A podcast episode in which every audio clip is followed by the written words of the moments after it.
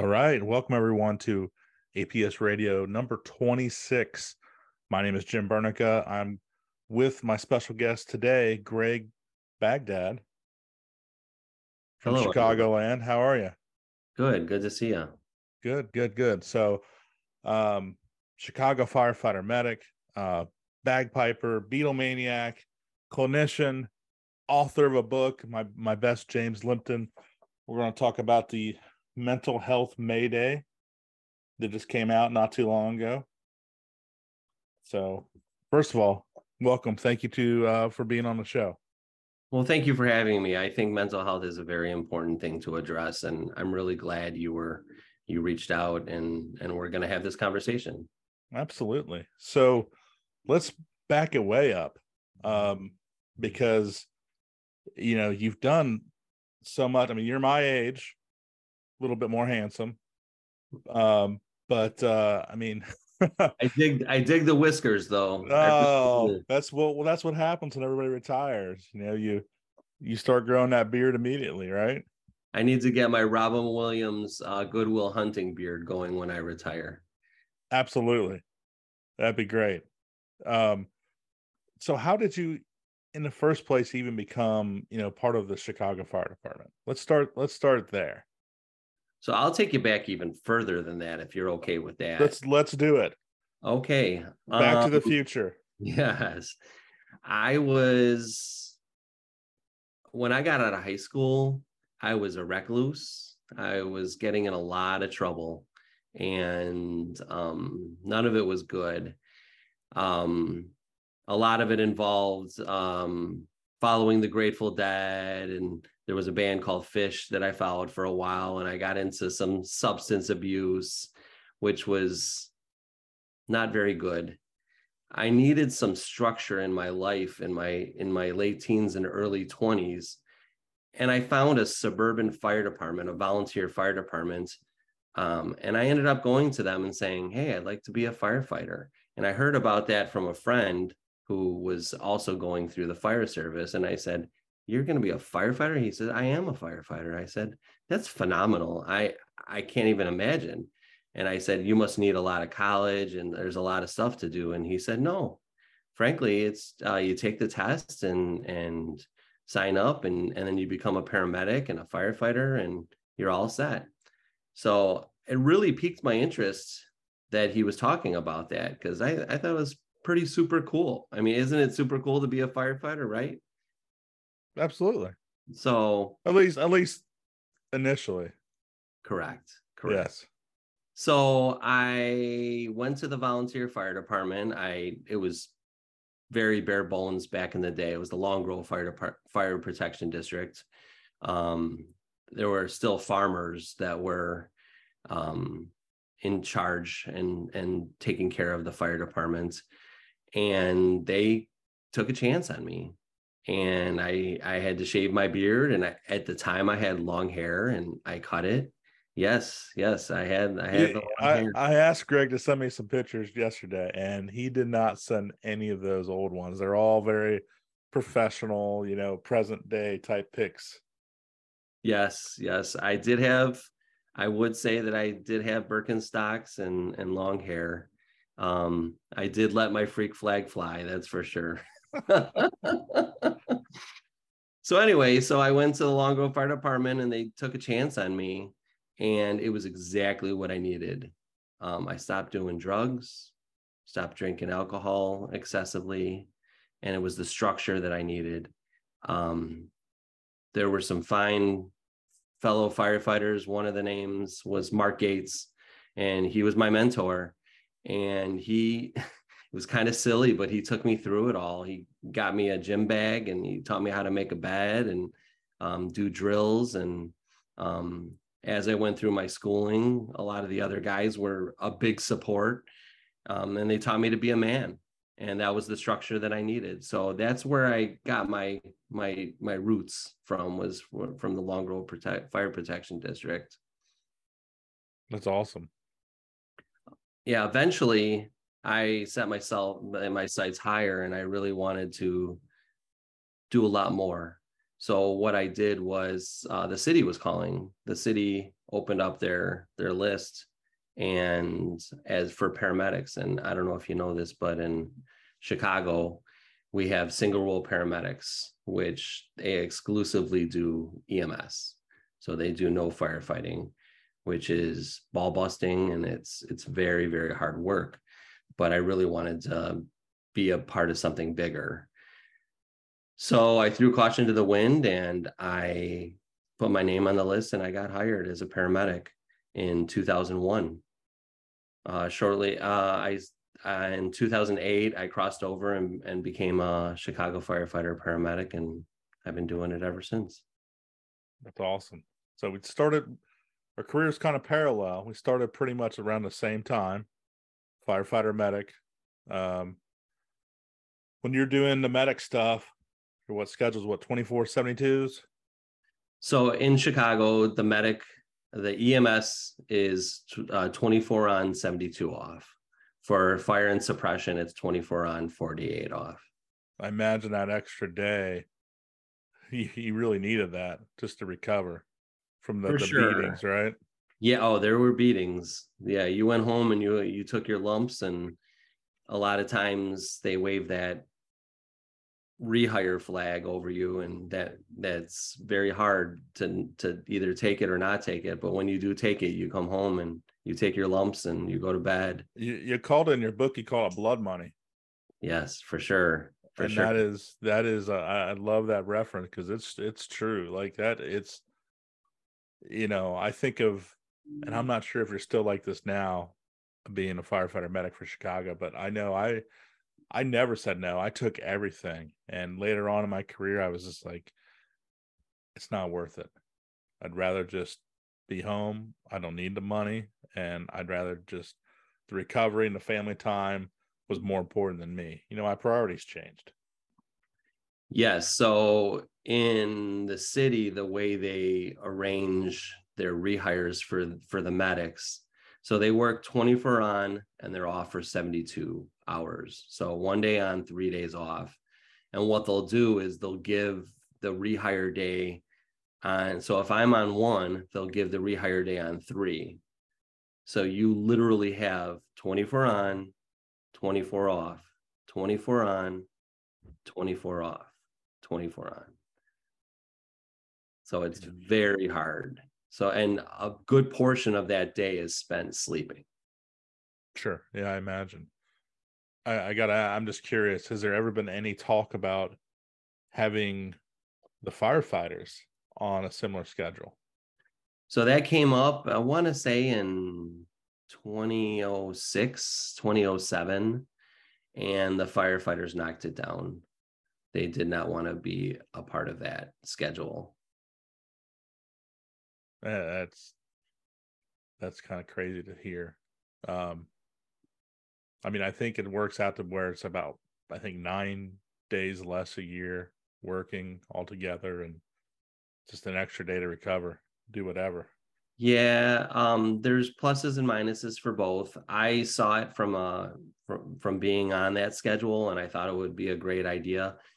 And for whatever reason, the the union knocked it down. All right. So, you know, a lot of firefighters have a second job. Uh, you know, whether whether profession it may be, whether it's plumber, electrician. You went the clinician route. Where where did that come from? So, um, right around 2013, actually i'll take you back even further once again history lesson. So um in august 9th of 2010 my good friend chris wheatley died. Um, he was all of our friends. That we all came on at the same time. We all had kids together. We all got married together. We all went out to the bars together. We were all coming up through the fire service together. We all and it was it was fun.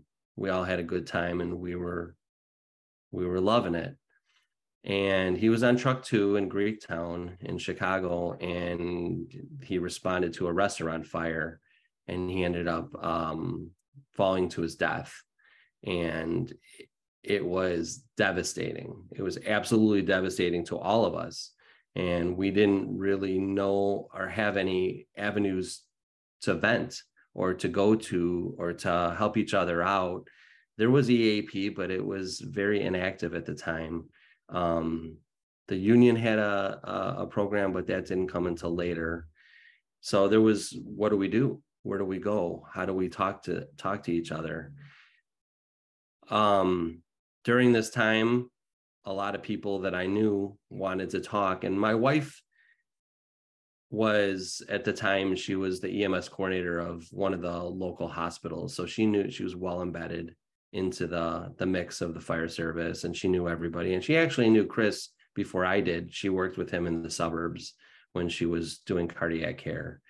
Um, and people started reaching out to us and saying, Hey, can we talk? And we had some people over to our house and we we laughed we cried we we hugged and we left they left and shortly after many other people started talking to us and trying to fill the void and deal with the grief. And it was it was quite sad. Um, shortly after that i said to my i said to my wife i said we need help. We need someone to listen to us. We need someone that knows what's going on at the firehouse, on the calls, afterwards, the social aspects, the everything. And I told her, I said, I want to go back to school. And she said, do it. And she gave me 100% full support. So I didn't, I didn't even have my bachelor's degree. I was, I was, I went to Illinois State University for three semesters and I had a really good time. I, had a, I had a wonderful time, but I didn't get very few education credits out of it. So now here I am, an adult learner. I went to Penn State, and the only time I set foot on um, the campus was was when I graduated because it was all online. So I went to Penn State and took the summer off and then I went got my master's degree and then got licensed. I got hooked up with Counseling Center of Arlington Heights. It was ground floor private practice um, with two clinicians, and now it's a sprawling um, practice of 15 clinicians. And actually, we have our own department, um, which I'm the head of, which is the first responder department, and it's phenomenal. Um, yeah, so that brings us to today. So you were, I mean, really kind of peer supporting before there was peer support initially, just having everybody come over and just venting and sharing your feelings and frustrations. Um, I mean, that's what it kind of what I took it as is is just kind of peer support, and you realized you should be able to do this, but do it more formally. Correct. Um, peer support and i mentioned this in my book is the art is the is the tourniquet on the arterial bleed. It's necessary it's wonderful. When a good peer support program is utilized it's phenomenal. But people slip through the cracks and it's not enough yes and i would say uh, a lot of it i think what i've realized is just because we're really good actors and actresses. We, um, I mean, we can put on a show for 24 hours and leave and become a completely different person when we're off. Yeah, 100%. We call that in the in the business, the clinician business, um, as compartmentalizing. And that's what we do. We compartmentalize it and we put it in a box and we put it in our head and we say we'll deal with this later. And then we probably don't deal with it. And it may manifest in us as anger. It may manifest in to us as a drinking problem it may manifest to us as violence to our spouse. All that all that you're right. I've seen it myself you know.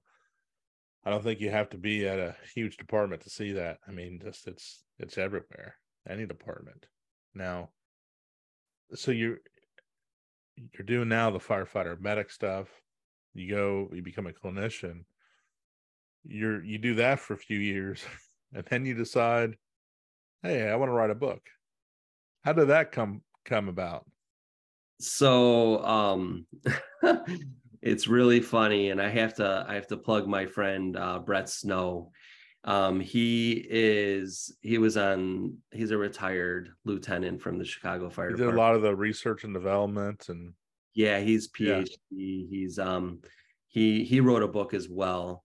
But um, I've kind of followed him. He does the religious aspect of it. He's a minister, and I saw what he was doing and speaking at some of the local symposiums. And I said, that son of a gun's going to write a book about mental health. I should be the one to write the book. so he ended up coming out with a book and it was it was a wonderful book and it was basically about the stories of of riding on the west side as a firefighter. I, and I wish it I think it's called Riding on the West Side, but I do apologize that I don't have the name of it. Um, but his name is Brett Snow. He's he's phenomenal. Um, but I jealousy. I wanted to write that book, so I I I started writing it, and it. I'll tell you, Jim, it came out of me like lava. It came out of me like lava. It just came out really quickly, and um, I'm glad it did. I'm glad it did. So Brett's book is called "Take a Ride on the West Side: Highlights of a Two-Year Journal." There you um, go. So it just came out with like lava. So when you sat down, I mean, was it just boom, I, you know, from your from your head to your fingertips and done? Or I mean, outline. Uh, I mean, how, I, I'm just curious how it all came about because it it is it, it's kind of got this flow to it, and it's really almost this. I mean, it's it's the story of you in a way um that touches on a lot of these different aspects of our job, but it does it in a very um kind of chill, just matter of fact way of of of how you realize a lot of that stuff through the job.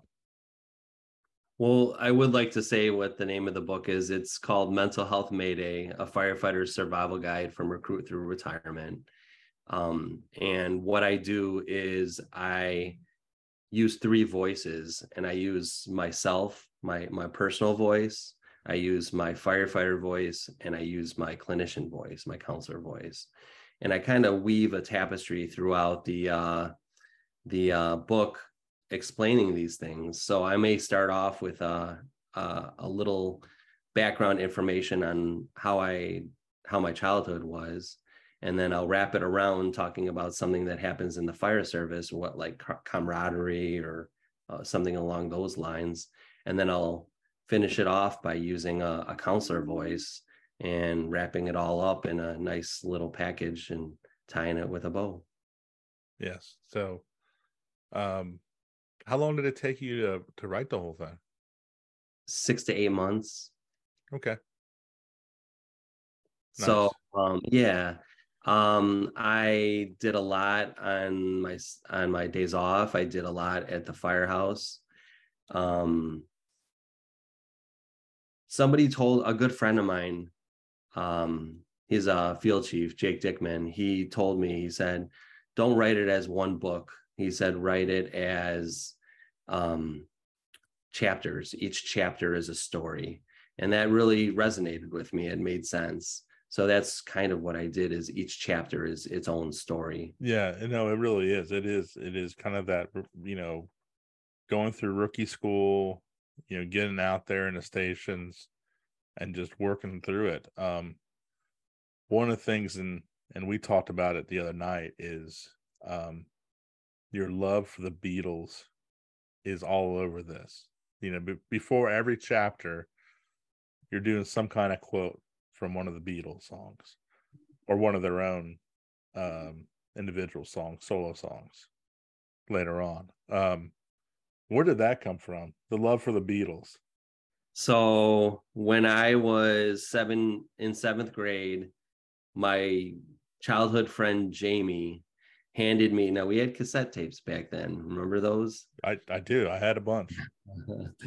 and he handed me Sergeant Pepper's Lonely Hearts Club Band, which is one of the Beatles records that they made in 1967. And I, I, I, I, I laugh because at the time I was record. We, we remember we used to record songs off the radio. I do. I think I, do.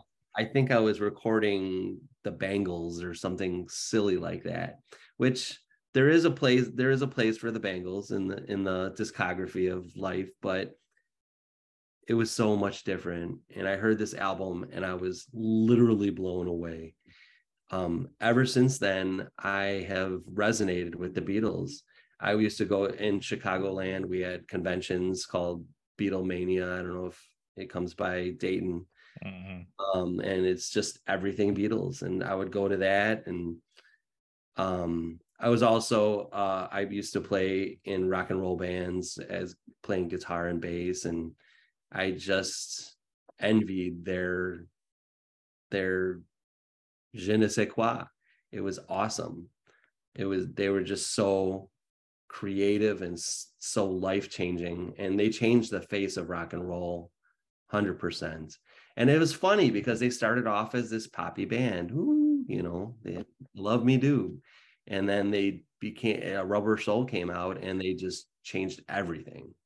Yeah. And I love that. I love that they came into their own and they said we're going to do our own stuff and we're going to we're going to change everything. And I do believe that they're the building block of all rock and roll after that.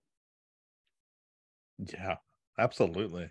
And uh but I mean even how you know when we talked the other day, you mentioned how there's there's something for everybody. Like they I mean they have such a diverse catalog that covers so many different things. But when you when you looked at it in your own book and you looked at these chapters, it's very relevant to what you're writing. I mean, stuff quotes like, uh, you know, uh, boy, you're going to carry the weight, carry that weight for a long time. That sounds about right for our job. You know, uh, help, help me if you can. I'm feeling down. I do appreciate you being around. I'm sorry, I'm kind of rapping the Beatles. I'm not trying to really actually sing them. I mean, it, it's they're all over the place, but it's perfect. You know, let it be. Oh my goodness. Just think about the opening of that. Yeah, for sure. Um I've my whole life has been a uh musical. And if my life is a musical, then the the background track is the Beatles, hundred percent. Yes. And you could do that soundtrack completely of the Beatles, and and I love that so much. Um, you got me in the mood. Like I was driving around uh, today. I, I had to drive to Kentucky, and I just listened to Beatles, and I and I realized like there was even other there's other songs that would have been perfect as well. Like there's just so so much there, so much great content. It's it was it was a good choice. I really I dug it. it. I really, uh, I really, truly appreciate it. Um, and there's other references in there too that are kind of like pop culture. It's like you mentioned, you threw out the Thundercats in there. You know, uh, Ghost. There's Ghostbusters, Star Wars. Like, I'm I'm reading this and I'm personally going, all right, uh, this Gregg's a nerd and I like it. he's a hippie nerd uh, that's into pop culture stuff and movies. I'm drinking. I'm drinking a cup with a Lord of the Rings on it. I don't know if you see that. Oh, I see it now. Well, in the land of Mordor, where the shadows lie, one ring to rule them all, one ring to find them, one there ring to bring them all, and the darkness bind them. Oh, I love it! I love it. And I'm, I didn't realize this today too. And I, I don't know if you can see, but I'm I'm rocking a Blues Brothers shirt. Of course. For you, and I wasn't even thinking about that.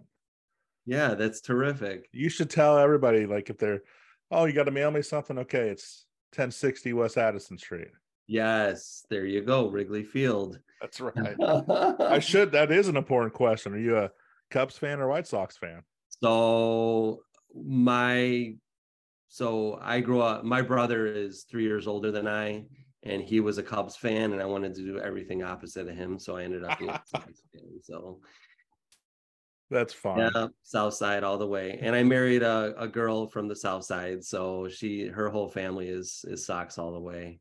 And actually, a funny story about that is we were in Hawaii. So we got married in on Maui in uh 24 2004 and we went back a couple years after that and one of those years happened to be when the Sox were in the World Series.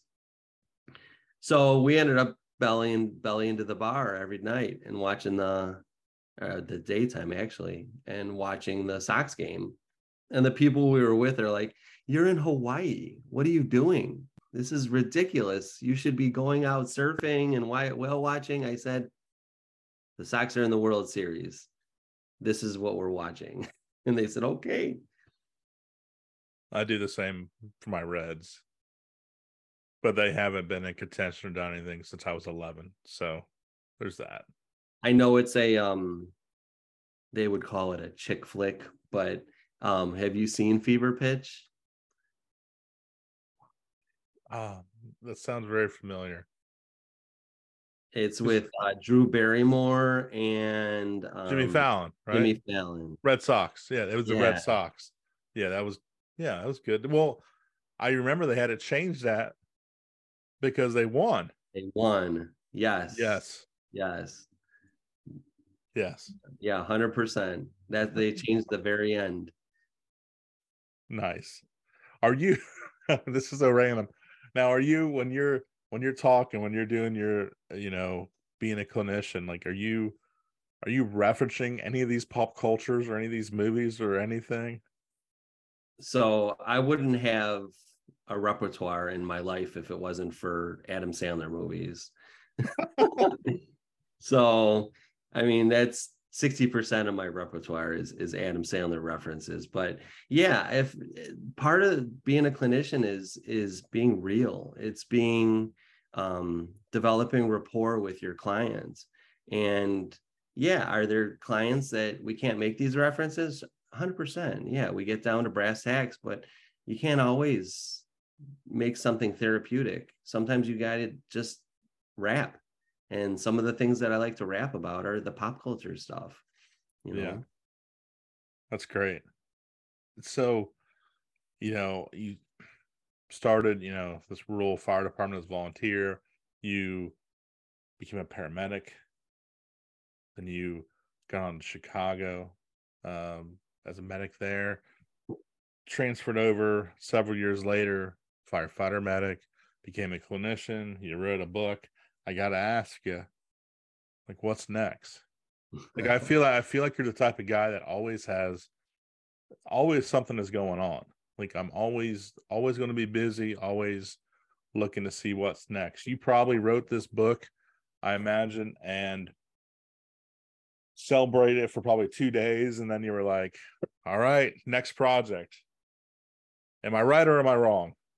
Um, well, I do have to tell you, um, I have to give praise to my my wife. Um, she she kind of fell short because the release of my book was right when she was graduating with her master's program in as she's she's a nurse practitioner. She's actually taking her boards tomorrow, and um, I got to give props to her because pretty much the week before she graduated with her master's was my book release and she's like can you can you give me just the weekend? Can you give me a little bit of time to celebrate? So um unfortunately um that that she was pushed by the wayside but her her i do have to give her props. Um both my wife and i are very very motivated people. Um we've always strived to to to be better ourselves and and continue on with education and make education a priority. And we've instilled that in our kids as well. Um, i have a 16 year old and a 14 year old and they they're both phenomenal students and um, in their own right they're very creative and and they're we hope that they'll go on and and do wonderful things as well. Um, i don't see myself staying any longer in the chicago fire department longer than 2026 and that'll put my daughter outside of high school. So she'll graduate high school. So then she's my youngest. Um, with my wife as a nurse practitioner and me as a counselor we have intents of moving out of state and moving out west. Um, i'd like to uh, pick up residency and and start anew. Um, pick up a, a start with a private practice and and work with uh, first responders out west. Nice. That sounds that sounds great. Um, you know, a lot of a lot of first responders move once they retire, and I feel like a lot of it is they just are ready for a change of scenery, and that probably. And I'm not. I know you don't. You don't live in a city, right? So all city employees, police and fire, and teachers have to live in in Chicago proper. So okay. we have a residency requirement. Do you? Okay, forgive me. I, I'm sorry about that. So do you do you feel like that's part of it? Is you've seen so much just stuff. Is it is part of it just I want to get away? I want to be I don't want to be reminded of bad memories wherever I go. 100%, 100%. And um Chicago is it's not the trajectory of Chicago is not going in the right direction. And when we first moved here, it was a lot safer than it, it is now. Um, carjackings are up, violent crimes are up. But on top of that is we're in the thick of it. We're in the bad neighborhoods where we work. My wife was at Mount Sinai Hospital, which is was a trauma center in the city, and we just saw a lot of bad, bad stuff. Um, yeah, it would be really refreshing. Fresh start. yeah, to move somewhere else. I tried to explain that kind of to my wife, and she gets it, but we got a little kid still, and we've got lots of family around here. So doing that that great escape is not as easy as it sounds, unfortunately. At least for me. Yeah. Yeah, for sure. Um and it's a it's like taking off a band-aid. I mean, it's a let's get let's get out of Dodge. Let's go. Yeah. I told my wife, I said, I'm keeping you here for 20 plus years. We're going to go wherever you want to go. And she chose Arizona. So we're most likely going to end up in Arizona. I love Sedona. Sedona's magical. Yeah. Yep. If I had a choice, that's probably where I'd end up, somewhere around there. Well, maybe we'll, maybe our paths will cross. Just just have a spare bedroom for me. There you go. That's all. I just learned that they call them a casita. I just learned that yesterday. Nice. Yeah. It's like a little little we call them mother a mother-in-law in Chicago. It's like a little separate area. Yeah. Well, let me ask you. You know, I've kind of I skipped ahead. I, I, I do want to go back. So you go to school, you become a clinician. How was that received uh, throughout your department? So my people of my whole life have always talked to me. They've always gravitated to sharing stuff with me. It's just I don't know if it's because I'm an extrovert. I don't know if I'm easy a good listener, probably a combination of the two, but people would come to me and talk to me. Um, when I first started my practice, I would so I'm sure most firehouses across the nation are the same, but after after dinner, we all go to the apparatus floor or sit out, outside in front of the with the bay doors open and, and drink a cup of coffee or tea um, and rap about the world. And that's where it all began. People started talking to me and um, shortly they would say they would open up to me and at the end of it all i would hand them my card and say hey i just want to let you know i'm a therapist and if you ever need someone to talk to i'm i'm there for you and of course i wouldn't out them i wouldn't confidentiality is i wouldn't have a business if it wasn't for confidentiality i i, I have to make that a premium in my in my business and my life um, because I work with a lot of these people. Uh, um, I may see them at the next firehouse. I may see them at a fire, and it's very inappropriate to talk about what we talk about there. And I would always say to them when they left my office, if you hear, if someone finds out that you're here, it's not because of me. and that buy-in is huge it's huge and it's one of the main reasons because you know the stigma we have that huge stigma that you you're not allowed to go see seek help and although it's breaking down which i'm really grateful for um, especially within the last couple years um, i think it's i think it's wonderful. Um, but just sitting and waiting in the wings and kind of letting people come to me and talk. And and you know i've had times where guys will guys or, or gals will they'll put their toe into the water and they'll say so you're a therapist huh and i'll say yep i sure am and then they'll walk out of the room and then they'll come back in and they'll say oh you wrote a book huh i'm like yeah it's on amazon if you want to check it out i have one here if you want to check it out yeah let me take a look and then I'll walk out of the room and they're reading it. And then after dinner, hey, so I got this problem that I'm dealing with. Um, can I bend your ear? Sure, let's talk about it. Um, and that model is it's worked. It's worked tenfold. And now it's to the point where at my practice, um, and I have a director that's phenomenal, Tammy Nowak. She's phenomenal, and she's allowed me to grow this practice as as large as I want it to be. So I told her, I said, I want an intern. I want somebody to learn learn the basics and come up through this. So she, we got an intern. I um I said, well, now I need I need a, a seasoned clinician, and she said, bam, you get a seasoned clinician. So now I we're a team of three right now. I, the practice has covers everything. It covers addiction, it covers family, it covers children, adolescents. But our little division is growing exponentially, and it's I'm very proud of it. It's awesome. Well, let me let me ask you this: um, You've been doing this job, firefighter, paramedic, over twenty years. So you've got your own stuff, your own history. Plus, now you're also getting all this vicarious or secondary just from listening to all these other responders. How how do you deal with things? How how have you been able to cope with just everything that you end up listening to? So, although confidentiality is is is in place, but um, I do lean on my wife, and I don't share any of my information with my about that, but I do call, talk about my emotions with her, and she's able, since she's in the business, she's able to give me the support that I need.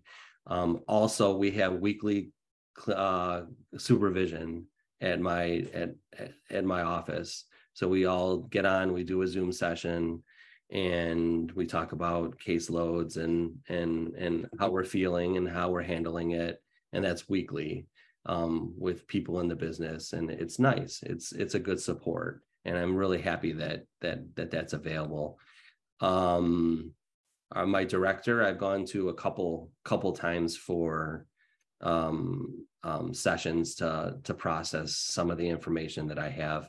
Um, while I was writing my book, um, I was really stressed out and I was having some issues uh, I forget exactly what it was. It doesn't really matter. And then we had a shooting at um, in the city. My engine responded to a, a, shooting. It was on Halloween, and there were eight to ten people that were shot. Now I've seen this scenario probably a dozen times, but this one affected me, and that's kind of how the business works. It doesn't affect you until it affects you. And I called up my director and I'm like, hey, I'm really struggling. I don't know what's going on with me. I'm trying to write this book and I'm dealing with this caseload. And I had the shooting. And she stopped and she said, hey,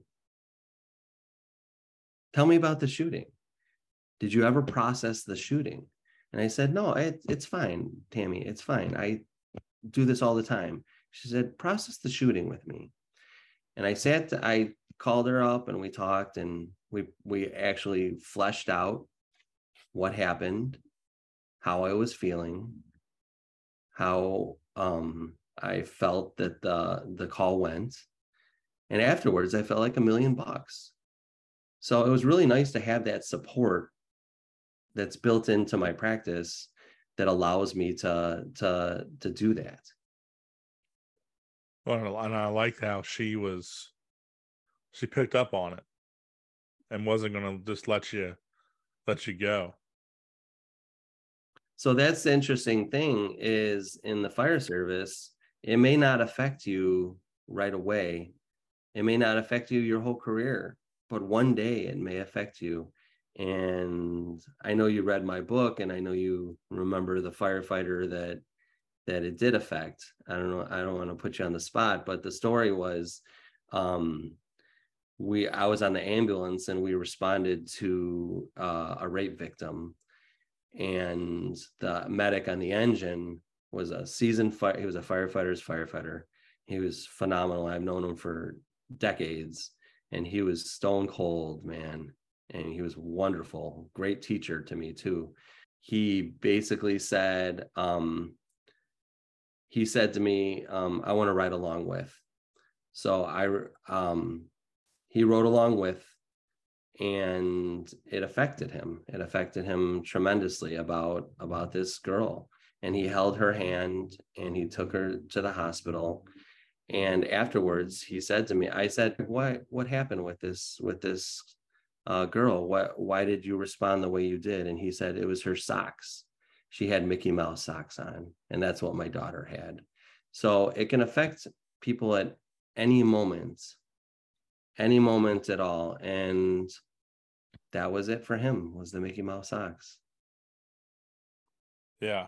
Yeah. No, I remember that. That's just again more powerful stuff. Wow. Well, Gregg, I can't thank you enough for making time for me to to share your story, to share your book, everything with all my viewers and listeners out there. One more time, mental health Mayday, a firefighter survival guide for from recruit through retirement. Yes. You can get it on Amazon. Yeah, you can get it on Amazon. Um, you can also get it on barnesandnoble.com and uh, it's published by MSI Press. Perfect. All right. Well, hey, thank you again so much uh, for writing this. So everybody has, you know, almost a guidebook now, really, start to finish of what you're probably going to be dealing with.